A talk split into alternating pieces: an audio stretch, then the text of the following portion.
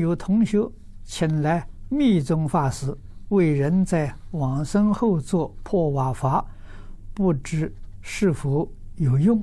如果有用，我们修破瓦法不就可以了吗？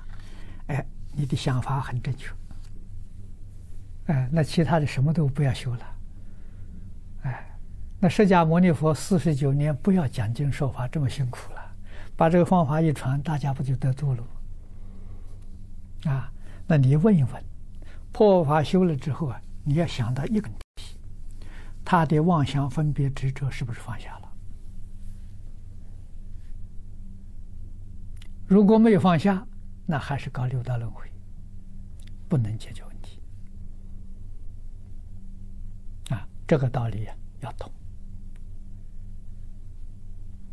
啊，学佛一定要晓得如理如法。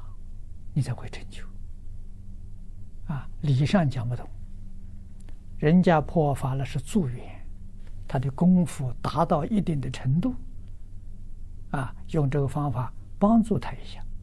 他如果功夫没有达到程度，就帮不上忙。这这个道理一定要晓得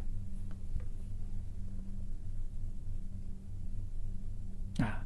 那么不用这个方法。他也能往生啊，或者用这个方法的时候呢，帮助他好像快一点啊，更好一点，是这么个意思啊。实实在在说是各宗有各宗修学的方法，这个往生人在往念佛往生在修者，这是多余的啊。但是也有啊，密静双修。有禅净双修，啊，有有这有很多，啊，但是真正在净宗的这个祖师大德是，他不这样说法，啊，那么这个说法都是方便说，啊，为什么呢？他喜欢那个那个方法吗？他丢不开吗？好，丢不开，两边都修吧，两边都修，那个修不成功，这个还还也许还有点用处，就是这样的。啊，如果全力修这一门呢，那这一门一定是非常殊胜，啊，他已经把力量分成一半了，啊，所以禅净双修，啊，禅你不能成就，哎，净还行。如果他专修净呢，那他品位就很高